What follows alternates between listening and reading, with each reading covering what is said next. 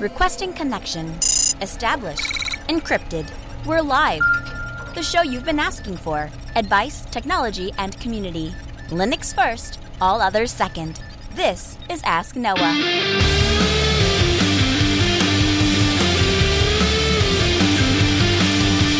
Live from Altispeed Technologies, the Ask Noah Show starts right now. This is the show where we came to do all the things on Linux they said couldn't be done and take your questions on how to do the same. The phone lines are open this hour to be a part of the program. It is a free call, 1 855 450 NOAH. That's 1 855 450 6624 or send an email to live at asknoahshow.com. My name is Noah Chelliah. I'm your host. Delighted to be here with you this hour as another episode of the Ask Noah Show kicks off. I have been playing with a program this week that really caught my attention. Now, if you're not a person that keeps a journal or has ever tried journaling, I want to encourage you to do so.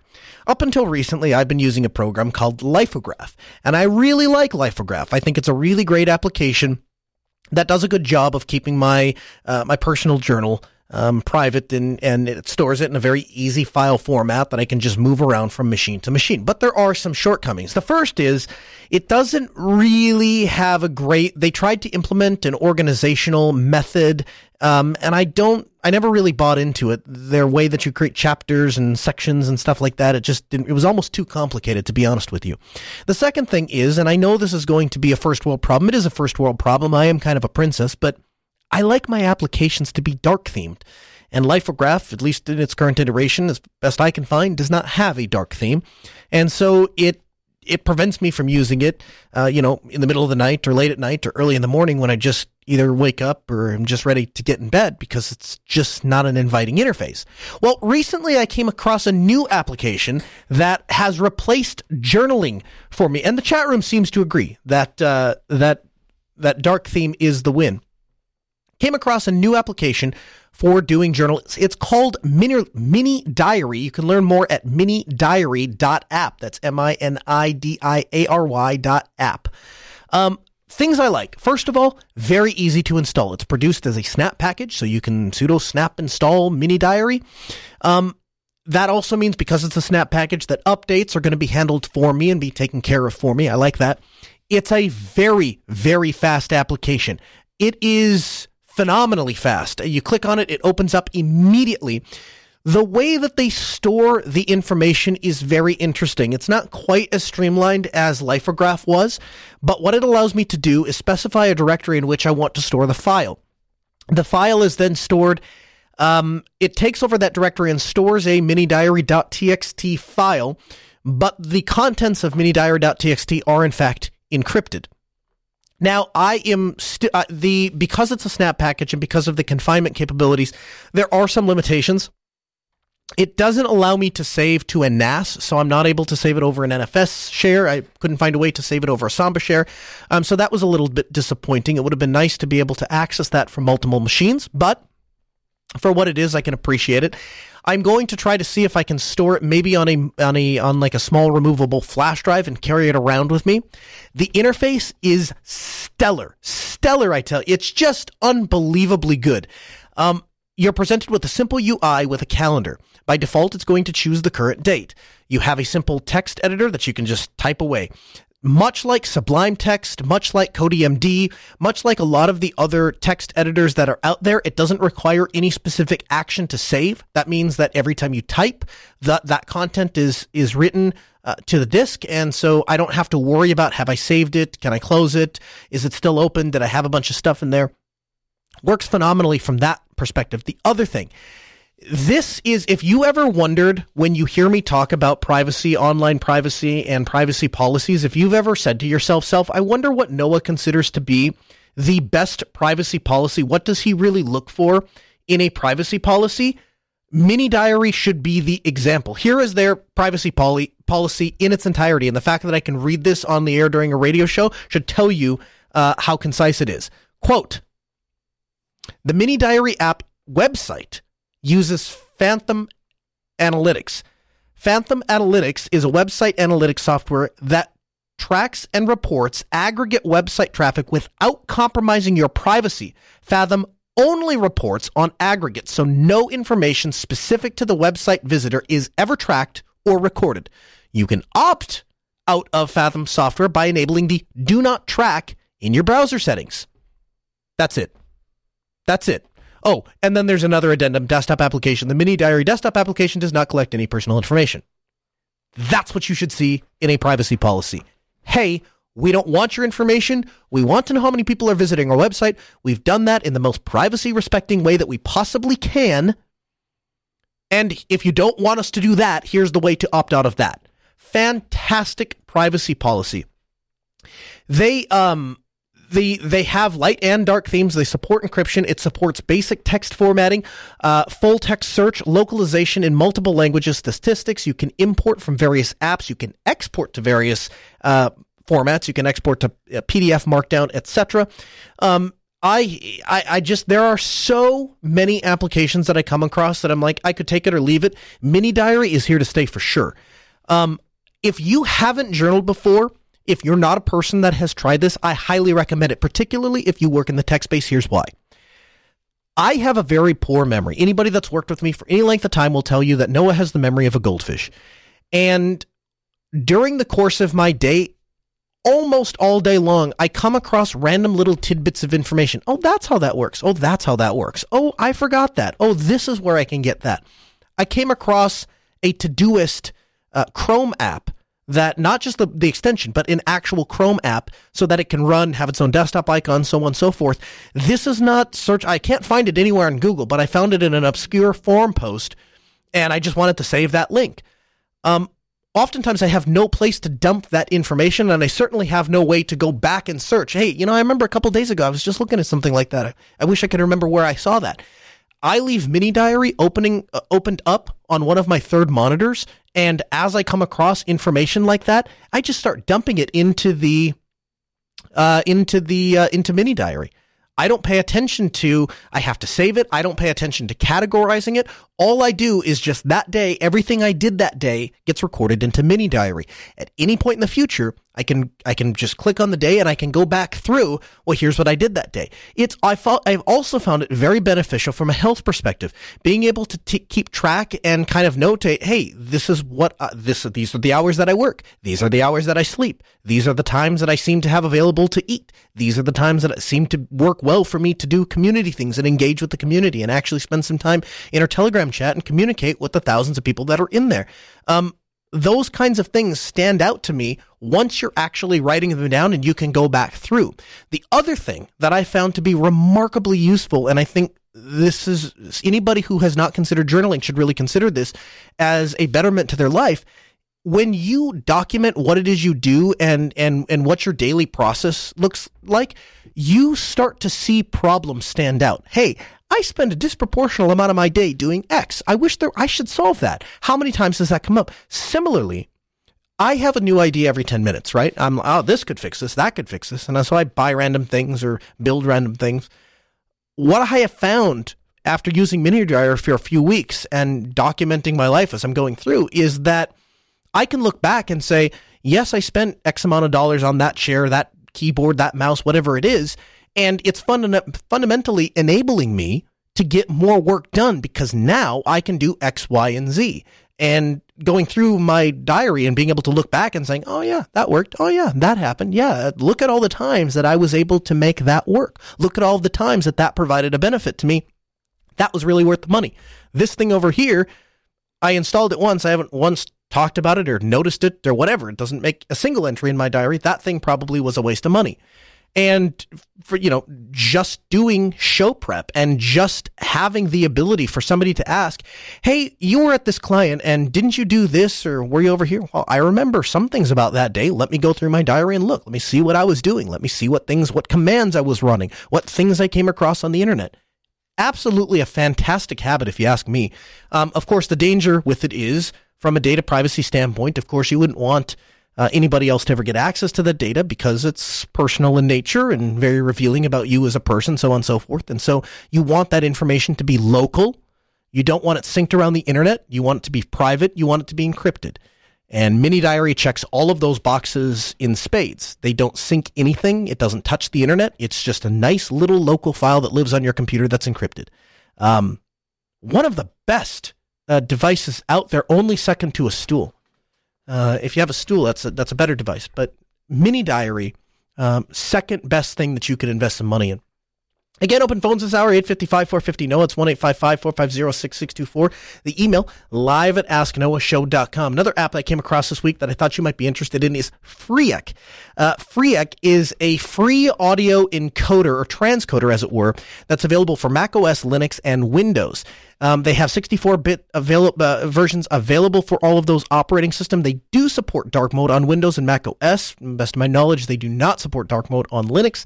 Um, and what it allows you to do is it supports codecs, uh, Opus, Apple, Apple Lossless, Monkey Audio, WavPack, many others. Um, and you have the ability to transcode audio. So our producer actually uses it all the time to download YouTube videos and then convert those M4A YouTube videos into MP3s. Now, certainly you could do something similar with FFmpeg, or you could pull it into Audacity and do it, but having a dedicated uh, encoder that's open source and specifically designed to preserve as much of the audio quality as you can uh, and convert from one codec to another is a useful tool to have in the toolbox. It does support multi-channel audio. It, it supports managing multiple configurations, and it also supports log files. So if you have a problem with an audio file, um, and this is something I've run into more than once, where something doesn't work and I don't know why it doesn't work, so I have a difficult time troubleshooting the problem. Uh, fre:ac is not going to be that that program. I would invite you to check out both of those applications. I will have them linked in the show notes. You can get those at podcast.asknoahshow.com. We have some more information on the Earn It Act. We talked about that a few weeks ago. The Earn It Act is Congress's latest attempt to try to ban encryption. Now, they're not saying directly that they're going to ban encryption. They're going about it in a fairly sneaky way. Um, to understand that, we talk, we look back to the 1990s. Congress passed several laws that shaped the internet, uh, specifically Section 230 of the Communications Decency Act of 1996. Now, Section 230, in essence, says that online platforms such as providers, interactive computer services, mostly can't be held liable for the things that the users say and do on their platform. Now, this makes sense. If you're on Twitter and you upload a provocative photo that violates the terms of Twitter, or maybe even violates the law, you as a user can be held accountable for the content that you put on a website.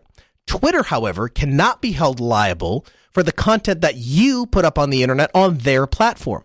Now, this is a necessary part of our legal system because in the absence of Section 230, nobody would start Twitter. Nobody would start Facebook. Nobody would start YouTube. Why? There would be too much liability associated with it. It is simply impossible to pay people to keep a careful enough eye on what people are doing on the internet as to screen every single piece of content that comes online. The only way that this can be done is when automated algorithms and, and moderators do find content that they report it to the police. Now, the Communications Assistant for Law Enforcement Act of 1994, commonly abbreviated CALEA for short, requires telecommunication carriers to, uh, or excuse me, I'm, I'm skipping over something. Um, the the the way that Section 230 is structured legally, it allows not only allows it encourages companies who find um, explicit material on their site to report it to law enforcement. Now, when that occurs, the site itself is is completely indemnified from being prosecuted and from civil lawsuits. And the idea here is that if these websites are cooperating by providing the evidence to police and preserving, which is now evidence, um, to the police, and then providing ev- any evidence they can about the bad actors, we should not be going after the um, the the the platform. We should going we should be going after the individual people. Now, the Communication Assistance for Law Enforcement Act of 1994, abbreviated CALEA, uh, requires telecommunication carriers, that is to say, phone companies, uh, so on and so forth, to make their networks wiretappable for law enforcement. Now, I understand uh, up till this point why we have these laws in place, because the truth is, if you go to a judge and you make a case that somebody has violated the law and you wish to collect evidence on that person, you followed the warrant process, you've provided um, probable cause, a judge has signed a warrant saying that they have the authorization to do this, and now you've gone to the phone company and said, we would like to listen into this person's call. There is nothing wrong with that. That perfectly follows the legal system, and there is nothing about the Fourth Amendment that should provide for a shroud for illegal activity. If you're doing something illegal, you deserve to be arrested and put in jail. But there is a process to be followed. However, that mandate does not cover information services. That means websites, email, social media, chat apps, cloud storage, all of that is not included. It's kind of carved out. And the reason for that is think about the technological mountain that you'd have to climb in order to provide some sort of a system for every law enforcement officer to be able to access any part of a given technological system. It's not practical. It's not practical. When it comes to phones, they're simple and dumb enough that you can simply take a vampire tap and stab it through some wires, and now you've created a parallel electrical connection that can mimic the original electrical connection. But how do you plan to do that unless you have access to an individual user's, uh, basically their switch or their hub. You'd have to have internal access to their network. And the only other way to go about doing that is compromise them on the back end. Now, Senators Lindsey Graham and Richard Blumenthal are seeking to do just that. The child sex abuse material, abbreviated CSAM, that is the fundamental driving force of this bill. Now, the idea of this bill is to create a federal commission, an unelected federal commission that will develop quote unquote best practices for combating CSAM online. Which online services will provide and have to provide or follow, or they risk losing their Section 230 immunity to CSAM claims. Now, again, Nothing is stopping these people. Nothing is stopping these people. In fact, there's already existing federal statutory uh, schemes criminalizing CSAM and imposing duties on providers. They already tell these providers, hey, uh, and this is, I believe I have this noted, uh, Chapter 110 of Title 18 of the U.S. Code already makes everything about CSAM a crime. Producing, receiving, accessing, viewing, uh, uh, processing, uh, distrib- distributing, uh, selling, you name it. If it has to do with explicit content for children, it's illegal, and it should be. And these people, sh- again, should be buried underneath the prison. I have absolutely no sympathy for these people. But Section 225A goes even further. It imposes duties on the online service providers, such as Facebook, Tumblr, Dropbox, so on and so forth. The law mandates that if they come across CSAM in their services, then they must preserve the evidence and give it to law enforcement. If providers preserve the evidence in accordance with the law, then they are protected from legal liability, and that covers both civil and criminal in both federal and state courts. Um, the problem is Section 230 does not, or well, Section 230 does not keep prosecutors from holding providers accountable for CSAM on their services. It just means that if they're cooperating and doing everything in their power to help prosecute these people, that they have immunity. Now, what this bill is trying to do specifically is force companies to earn their Section 230 immunity. That is to say, we are going to give you a list of things that you have to follow. If you follow it, you will continue to receive the benefits of Section 230. If you don't follow it, then the the two the, then the Section 230 immunity is removed, and you can be prosecuted as a platform for hosting this kind of content. Compliance with quote unquote recommended best practices is what I have a problem with because this is going to be decided by a new 15 member commission, unelected people who who knows what their motivations are. I could speculate all day, but the truth is I don't know and you don't know what their motivations are and frankly it shouldn't matter. Where this comes back to encryption, encryption, particularly end to end encryption, is almost certainly going to be the center of this bill. It's going to be the center of best practices. Why? Because any sort of best practices you can come up with in order to identify material that you don't want on your platform, at a very basic level, you have to first be able to see the content before you're able to scan for it and, and find a match and then follow all the other steps. If the content is encrypted from from from the get-go, the this entire bill would really do nothing. You can go ahead and come up with the best best practices.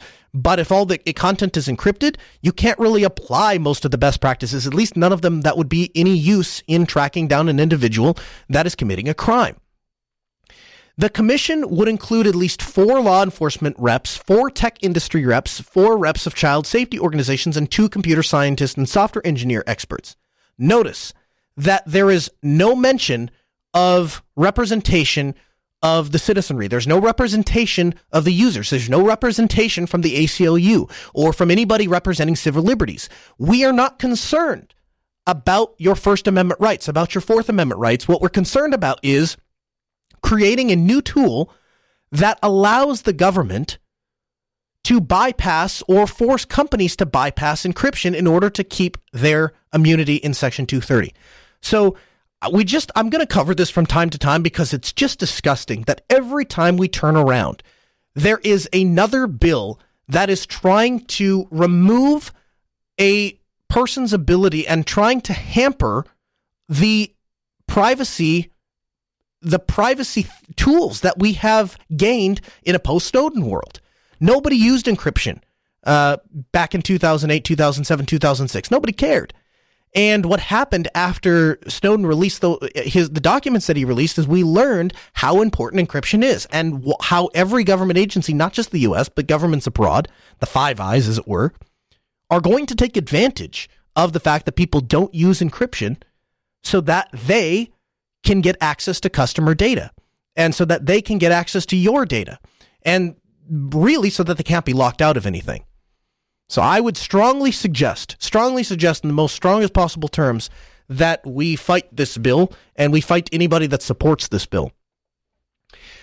In other news, Warren, uh, Elizabeth Warren, who has since dropped out of the presidential race, has open sourced all of the software that her campaign has been using. Their campaign organizers noticed that the onboarding process, for example, for new volunteers needed a more personal touch than a system that they were using that came off the shelf. And when a new volunteer signed up, they would only receive an automated message. So the team built this tool that they called Switchboard. And Switchboard made it easy for organizers to personally reach out to volunteers as soon as they signed up for the campaign. Uh, they also had projects um, that included an automated message system that sent location specific events emails to volunteers and a back end tool for sy- synthesizing different streams of voter data. Um, there was also a uh, there was also a app or a, a, software platform that they were using that used peer to peer texting that sent texts uh, for one thirty second the cost of what it would cost with a traditional commercial vendor, saving the campaign over five hundred thousand uh, dollars. over the course of just a couple of weeks. And they released all of this stuff up on GitHub after she dropped out of the race. So, um, whatever your view on Elizabeth Warren and her politics are, this is a very, very cool thing that she has done. And she is truly giving back to the technology community and the open source community and allowing the next candidate that comes up that wants to run for office to take advantage of some of these very powerful tools that a woman in her position had the money to fund, had the connections to build, and now they're available to everybody. If only this could take off, I would, uh, oh my gosh, it would be so great. Uh, a article that we're going to have linked in the uh, show notes. It's a little too long to dig into with uh, with any um, with any meat, and we also have some guests that we want to get to this hour. Um, but there is an article titled "Who's most responsible for your data privacy protection? Government companies or you?" And um, they cover the fact that 2019 was dubbed the worst year on record for data breaches and risk-based security in their quarter three report. By the end of the year, they had endured we had endured over 15.1 billion exposed records of personal information. That's a 284% increase from 2018. Now, you might say to yourself, "Well, I just use big companies that uh, that that take security seriously. I know they take security seriously because they send me an email once every six hours to let me know that they're taking my privacy seriously."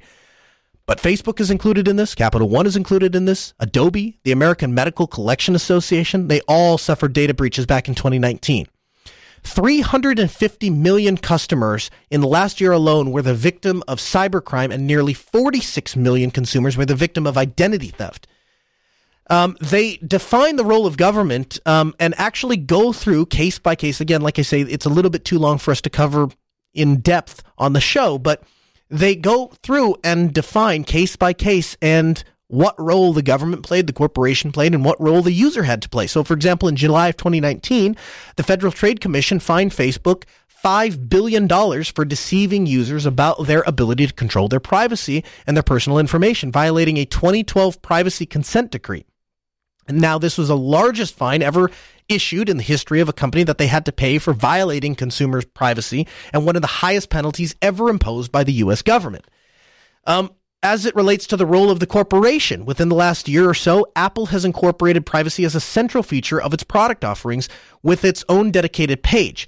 Apple describes the measure to which the company goes to protect its users' privacy, yet some critique the tech giant for touting data privacy while also enabling bad behavior by third party developers on its platforms. Additionally, Apple has notoriously been in battle with the FBI over refusing to lock iPhones belonging to terrorist suspects, sparking national debate over what information should be available to law enforcement. It's important to note that Apple, while it's true that they made a very public debate on on on standing their ground not to unlock the iPhone for the FBI, very willingly gave the FBI all of the user's iCloud data, which is essentially a duplicate of what's on the iPhone to begin with.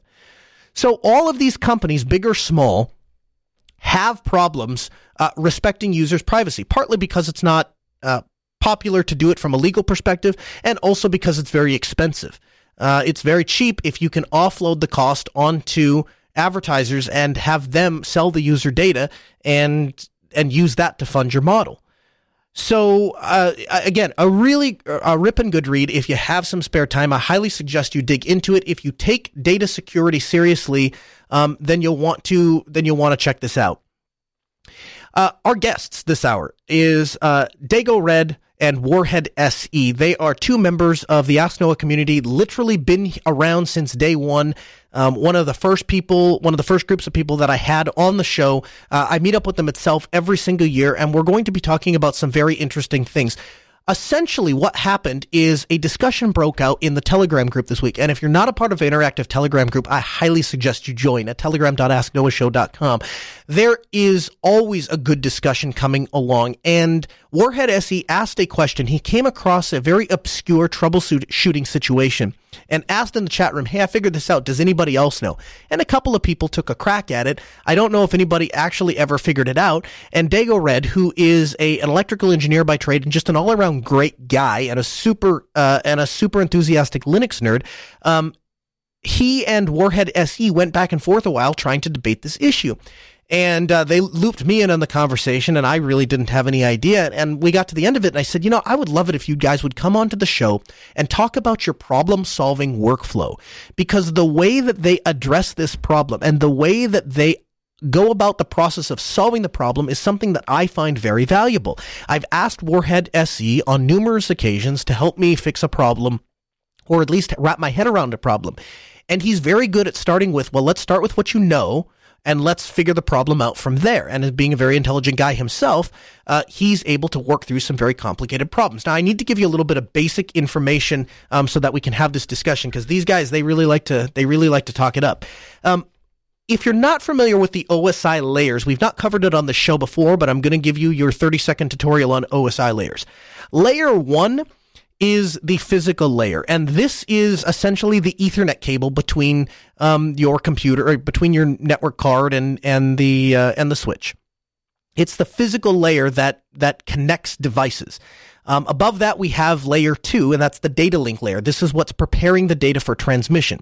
And uh, an example of a layer two device um, might be something like a like a switch.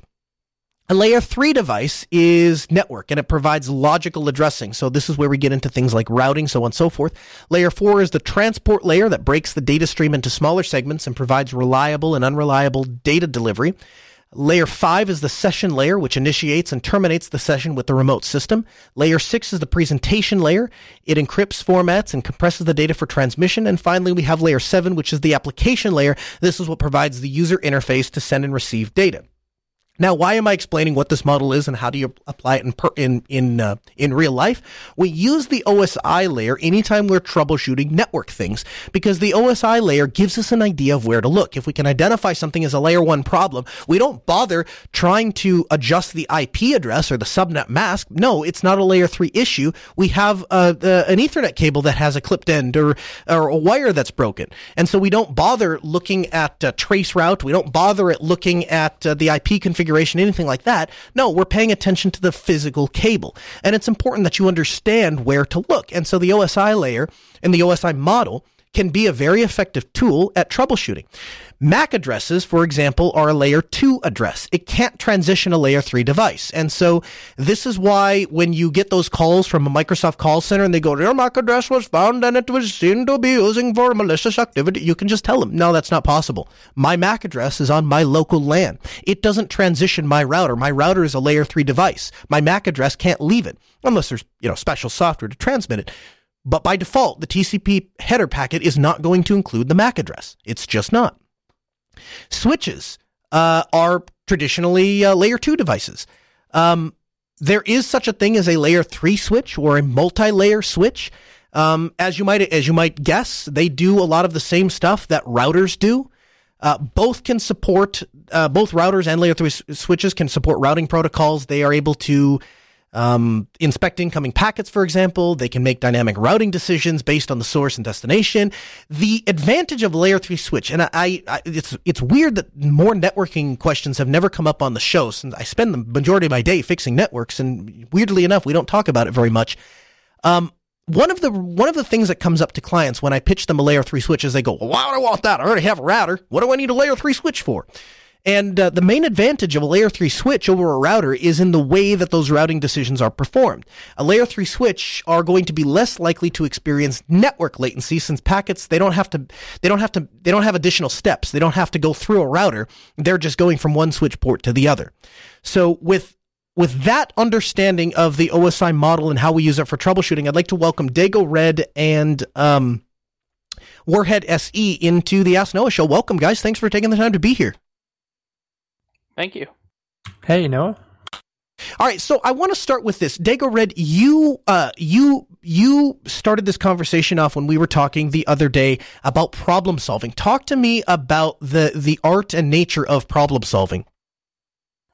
It's a root cause analysis. Um, basically, you can solve a problem now, but it may come back, uh, kind of thing. But when you actually solve the root problem, one, the root cause may be actually a lot simpler to solve than trying to handle some of the each individual symptoms that you see, as well as it's a permanent fix to keep a problem from reoccurring.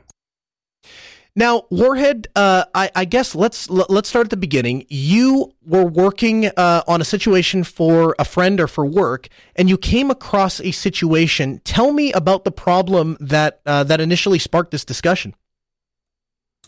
Yeah, so I had a coworker pose me a quick question, and they were asking, "Has anybody ever seen this happen with their router?" And it's a very common model for our uh, company as well as some of the members of this community. I'm not going to mention it particularly, but they asked, "Have you ever seen this happen? Every two to four hours, for some reason, both ports on my router flap." What he meant by flap is he would lose network for about 10 seconds. I don't know why it's happening, but it happens more often when there's more traffic, but it always happens at least six times a day. And you, you know, and and so when you posted this question in our interactive Telegram group, there were a lot of people that said, "Well, have you looked at the logs? And have you looked at this? And have you SSH into that? And have you?" And he said, "No, nah, I didn't do any of that. I knew what the problem was instantaneously, right off the top of my head." What was the mental process that you went through to solve this problem? Well, actually, I didn't know it right away. I've the first thing I did was okay, let's start at the ground up, right? As you mentioned with the OSI layers, right? We're going to start at level one, we'll go up to le- to level seven, and we'll figure out where we need to care. So my first question was, okay, so that's your device. What's attached to it? And they tell me, you know, it's a it's a modem and a switch, one to each port. Okay, cool. What kind of cables are you using? And they say, oh, well, I'm using these nice high grade, pre manufactured, shielded, foiled, twisted pair cables. I went, okay, great. That sounds like you went and got some really nice equipment. I, yep, I think so. So, why was my next question? Why do you use those cables? And uh, I, I, guess, uh, Dago, if you want to jump in here, could you explain um, from an electrical perspective what was occurring? Well, I'll admit during that conversation initially, I was trying to get caught up because um, I got kind of pinged out of the blue. But um, what was occurring was uh, basically was a grounding issue. Um, some of the noise on the ground was just kind of it was tricking the cables, uh, tricking the signal to figure out what port is it coming from. And at a certain period of time, the signals that's coming in, it, it gets kind of mixed up. It's checking clocks, and when things get too close for comfort, it'll just go. It'll treat it kind of like a uh, like a hub with a uh, packet collision. It'll just say, "Nope, time to reset." And then when it goes to reset, it'll try to clock in and try to get each symbol or each signal trying to clock in for whatever data connections coming in to see what's you know what's the proper stream it should be looking at. Now, Warhead, when you first came across this problem, um, you uh, you yes, you had to dig into some information. You had to ask, but how did you eventually arrive at the conclusion? What did your troubleshooting process look like? So my troubleshooting process was literally okay. First off, it's a device, and these ports keep resetting. Um, I could go, okay, let me get connected. I can SSH in. I can look at the logs. I can see what's going on. But I've I've done physical cabling and I've I've worked with some form of electronics or another enough times that the first question should be what's plugged in. Because anytime you connect two things with wire, you have electrical connections going between them, whether you like it or not. So when I heard the ports keep resetting, my brain goes, hmm, I might have seen this one before. Well, the moment I said, What cables are you using? and they said, Oh, I'm using shielded twisted pair. Okay, this is this is good stuff. Great. There's a problem though that everybody forgets is that prefabricated high-end shielded twisted pair actually connects the grounds of the units that it's plugged into. So the, that base that Will was talking about, that is based off of the ground that the controller sees inside of the switch and the router and the modem. When that ground starts to fluctuate all over the place because you've got a bunch of people using it as a reference, but no way to actually say this is zero because it's not actually common, they get confused. They don't know which way is up or down anymore because there's so much noise on this common line that everybody is using as a reference point when I heard that he's using those prefabs, I knew, oh, I see what the problem is. I knew it right away. My next question was, okay, did you ground your router, switch, and modem? Well, no. The power supplies have three prongs. Okay. Knowing the model that this person has, quick question for you then. If the power supply has three prongs, does your device have a barrel connector? Now, for anybody that's listening, this is very straightforward, but Will, what's the difference between a three prong NEMA connector that you would get on a commercial switch and a prosumer that with a barrel connector? Barrel connector is only going to give you DC and it's going to be positive and, well, ground. Right. In this case, negative, right? It's not actually transmitting raw ground up the line. Your power supply, the converter brick, has it, but your device doesn't get that through the wire. Correct. Um, it attempts to in the absence of uh, of a tied earth ground, which works as long as it stays within that device. Right. But now let's connect three of them together, and we're going to connect that outer quote unquote ground that they all think is Earth together. So now we've got three separate power supplies across three separate devices, all making a little bit of noise because they're high frequency electronics. And now we might have a problem. Let me ask you. Uh, let me ask you this, Will. Can you uh, can you explain what differential signaling is and how it relates here? Yeah, yeah, sure. Um, this particular issue was like on the shielding on the outside, but normally, um, and the re- recommendation to resolve the solution by uh, Jason was to use an unshielded twisted pair that didn't have that ground plane. Um, but uh, normally we use differential signaling uh, in terms of like the shielded or the well, it's the twisted pair. The reason why they're in pairs is for differential signaling, which means that when you go to send a signal, one like uh, let's say the positive or like the the in phase signal is going to be on one side, and then they basically invert the signal and send it down on the other. uh, so when it goes down the wires and you introduce noise, you're going to see the noise the same on both wires. But when you go to combine the signal on the other side to to bring it back into one you know signal that you want to look at instead of like the the inversion at the same time um, essentially the noise cancels out and you get two times the actual signal coming in as long as you have or with zero no actual gain on the uh, amplifier which turns out to be that you can send down long lines or in noisy environments inherently with the design to have uh, a high common mode rejection ratio, which is just a fancy way of saying it removes the noise for you. So, if I was to condense that down into English, it might sound something like this: it, We know there's a scientific principle that is true that if I take a if I take a audio wave or a sound or any kind of wave, and I duplicate that wave and send it back against each other, the waves will cancel each other out. If you could somehow take the sound of a car and project that sound back exactly as it were back to the car,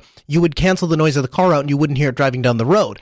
What we're doing in this well, ex- actually with that, um, noise canceling headphones actually work on a similar principle as differential signaling, uh, di- differential amplification, which is what they do is they use destructive interference on that, which is when you hear noise like a jet engine while, while you're on a plane, what it does is it actually takes the signal with the microphone, flips it, and then you're actually hearing the exact opposite uh, the the exact inversion of the signal coming from the jet engine. Mm-hmm. And what happens is on your ear, it's canceled out. That is how noise canceling works. Right, and uh, and and and so and and so a a balanced audio cable in the in the audio world works very very similarly. We're going to send a signal down one wire. We're going to send us the same exact signal down another wire because the noise will be essentially what we're doing is we're creating an antenna. And so when we have a very long cable, we've created an antenna. An antenna will try to receive noise. If it can't get a radio station, it will pick up the nearest available electrical noise, which is typically a the hum of an AC. Uh, uh, AC power source. And uh, when we get to the end of the cable, we invert one of the wires and and and then combine those signals back together to cancel out the noise, thus creating a, a cable that we can run for 100 feet and not have any buzz. Exactly. That is perfect. Okay, so now there's going to be a couple of people in the audience, and they're sitting there and going, "Man, you guys have. I thought this was a Linux show, and you guys have totally lost me. I don't know what you're talking about, and I have no interest in electrical engineering." But the truth is, there this completely perfectly ties into Linux in a lot of ways because how Warhead went about solving this problem, uh, as you said, root cause analysis. He looked at what the actual cause. He understood the problem.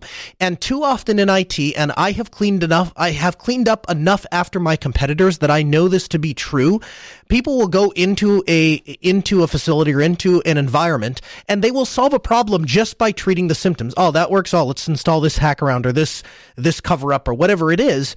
They've not solved anything. They've just hidden the symptoms from the user. And as you and I were talking yesterday, and you said, no, the proper way to go about troubleshooting, the proper way to go about solving problems is to identify the root cause and terminate it. And of course, in order to effectively evaluate the root cause, know what it is and know how to fix it, you have to have a personal uh, bank of knowledge that you build up from experience and or reading and or education. And you have done this uh, in the Linux world by because you're an electrical engineer by trade, you're a Linux nerd by choice. You have done this, and you believe that a big part of that is getting away from Ubuntu. Um, it's helped out. Uh, uh the re- the most recent set of talks I've done with uh, Jason, um, both at SELF and uh, GitLab Commit, um, were on using or was on using Kubernetes on a ARM based cluster, and we had to build our own containers and that kind of stuff. And the only way that we could simply make that work and to have proper package management is because of the simplicity of the underlying system that Arch provides where it is upstream friendly and you get your hands on what is raw Linux. Um, so I could see what they're doing on a different distro, and it's like, oh, I can apply it to Arch Linux because it's simple there. Um, and there really isn't that much type of specialization in terms of uh, configuration that's gone on with different applications. Um, but it's that simplicity in the architecture and not necessarily in the install process that has opened up my ability to make containers smaller without having to use Docker, um, understanding what's actually going into them, and addressing concerns with both Kubernetes and containers just by understanding the process and simplifying it when you just because you see the moving parts. Um, your life becomes a lot simpler versus if you're using something like Ubuntu, you're normally going to be tied to that um was it to like the installer and that process which is good. You get to install it and it's a good way for people to get their hands uh, get their feet wet. Um but to really dive into the distro sometimes it takes a little bit extra work because there's some very talented people that made some choices to make it simpler that unfortunately if you didn't catch that memo it will make your life harder trying to have it play nicer with other applications other software Warhead SE, let me ask you this. One of the things that initially drew us into an hour long conversation over dinner one night was I asked you a very open ended, very blunt question that I didn't expect uh, a great answer from and instead got one. And I said, How do you go about learning or teaching yourself about technology? Because it seems like every time I ask you about something, you you're like a walking encyclopedia and you just go oh well here it is blah, blah, blah. i said how do you do that? And you gave me a very interesting answer about um, imagining technology in your head and starting from what you know. Explain that. Uh, i'll try. Um, that was some time ago but i'll do my best to paraphrase what apparently is a solid memory for you. So the biggest thing that people have is when they approach something they get daunted by how complex it is or how new it is to them or anything like that the reality is everything is much simpler than it looks, but maybe not the entire thing is that simple when you look at it as a whole. Break things down based on what you do know. Make a few small assumptions because you can always test those assumptions afterwards. I mean, don't do that with 240 volts, but you know, if you're not sure if it's a driver problem or your display is wacky, well, you should be able to figure out whether or not it's your display pretty quickly, right? Just try a different display. That's not really that different when you're going, well, I have a laptop and I know on Windows it has two buttons, but on Linux it's only ever got one. What's going on here? If you know that it's possible, then there's got to be something you're missing. Rule out everything you do know about and look into the things that you don't know about yet you can use it to learn or you can jump right in and get her fixed. Dago, if you were going to leave people with one piece of advice in continuing to explore technology and coming up with more effective troubleshooting strategies, what would it be? Um, learn your basics. Um, the surprisingly, uh, the only reason why I have uh, a really good background in like diagnosing stuff is because um, it isn't because like you know I have uh, parents and grandparents that are engineers is because they taught me how to be a really good technician first and just to look at some of the details and just ask questions. Because sometimes a dumb question can come out to be a can turn out to be a really simple and smart answer for a complicated problem. I like that. And you know the truth is there is no such thing as a stupid question. I, I teach classes um, from time to time and i always tell students there is no such thing as a dumb question. There are just ineffective teaching methods. What doesn't work for you, just because something works for other students doesn't necessarily mean it works for you. We all learn differently, and there's nothing wrong with that. Uh, how about you, Warhead SE? Where do you see the where do you see the disconnect in the Linux community as far as exploring technology and bettering people um, to understand the underlying technology and understand what it is they're doing? How can people improve and get to explore technology at a deeper level? You know what? I, I kind of just slightly correct you there. Is I don't think that it's a drawback of you know people not digging into things. I think it, it's much wider than just the Linux community. But within Linux, start with what you're interested in. Find something that strikes your fancy, and look a little deeper. You'd be amazed how many things you've touched before and never knew. When you start to learn how those things go together, you can apply it to many other parts of your system, whether it's how to change the graphics, how to or physically change the graphics card and remember to change the driver so you can actually get a display when you come back. Right? These are simple things individually, that are made up of complex parts. Look at everything, break them down, walk through them. You will end up understanding it and being able to do it twice as fast the next time around. I have a quick example with Ansible if you want. Yeah, that. yeah. So when I was diving into Ansible, I started realizing after talking to Greg Koenigsberg um, when he came up to start the Ansible meetup, um, he started talking about how Red Hat just loves like loves um, Ansible because it's just essentially SSH and Python. And when you look at the Python, or, or sorry, when you look at the Ansible uh, config library, you start realizing, holy crap, they literally are using the stock config library. And by learning and playing with the stock config library, I learned I can do all sorts of uh, wonderful little tricks that makes my life easier for putting in variables. And I was like, oh, hey, I wonder if I can put in Jinja 2 variables and stuff like that. And I started getting into it, and literally how I started playing with Ansible was because I knew Python and all the stock libraries I haven't dug into were over there. I dug into those and allowed me to write other applications with you know uh, with under with a better understanding of how to use like a config file even for it um, just by looking at the root technology and it goes to show that the simplicity which is python you know we can download it we can start playing with it right now and you can go to the config library and start playing with it and you're playing with the same exact tools that red hat is using for configuration management and making a ton of money off of it Quick question for you. Uh, Echelon X in the chat room says, I get how sampling a frequency to constant rate results in samples. I don't understand how it's reversed to determine the original frequency or waveform, especially since I would think sound waves contain many constantly changing frequencies and constantly changing amplitudes. How do you know what the next sample point to refer to a change in amplitude versus a change in frequency, or how many frequency on top of each other? That question I will answer in the chat and it'll take some time because that's way beyond the scope of this.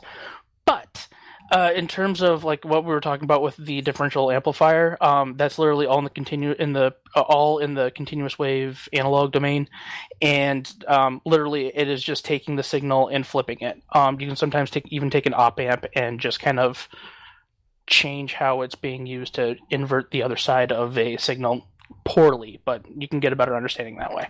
Dago Red, Warhead SE, thank you so much for taking the time to join us on the program. We'll get you back real soon. All right, thank you. Thanks for having us. Yeah, we appreciate it. 1 855 450 NOAH, that's 855 450 6624. The email, live at asknoahshow.com. If you'd like to read the question and you'd like to read the answer, I invite you to join us in our interactive chat room. That's Ask Pound Ask Noah Show in Freenode. You can join. I'm in the chat room every single week. I have it up on the screen while I'm working during the week, and of course, we have it while we're doing the show. You can write in at live at asknoahshow.com. We'd love to take your feedback at the end of the show. Uh, Denver writes in and says, no, hi Noah, congratulations on your show. I recall in one of your very early shows, you demonstrated your father's setup, especially the practice management software you installed for him that is open source. Can you please send me a link to it? What is the name of it? One of my friends wanted something open source and I recalled your show earlier. Keep up the great work. Cheers, Denver. So the software that my dad's clinic is using is called uh, OpenEMR, and I really like it. Uh, it's very, very good for what it is. Does it have all of the features that um, your Epic software might have? No, but it is a it is a it is a, it is a practice management software that can fit clinics, hospitals, the whole nine yards, and I would suggest you check it out. They are also desperately in need of funding. So if you uh, if you're going to be using it, or if you have a relative or friend that's going to be use it, I'd suggest maybe making a contribution to them as they are continually trying to seek the um, the the upper levels of certification so that it can be used in in in in in places without taking a hit from Medicare, which is uh, a long way of saying the government penalizes you if you don't use software that they approve of. And so the because it's open source, um, they have to come up with that certification process by themselves. Well, not the process, but they have to go through the certification process themselves, and it's very expensive. Graham writes in and says, I'm looking for an open source alternative to Skype so we can record interviews and stream them live. We currently use OBS to stream with an NDI plugin to capture guests from Skype. Do you have any suggestions? Uh, I have two. You could use Jitsi Meet, which is pretty popular. My new favorite for doing video chat is actually um, Matrix. I believe it's Matrix.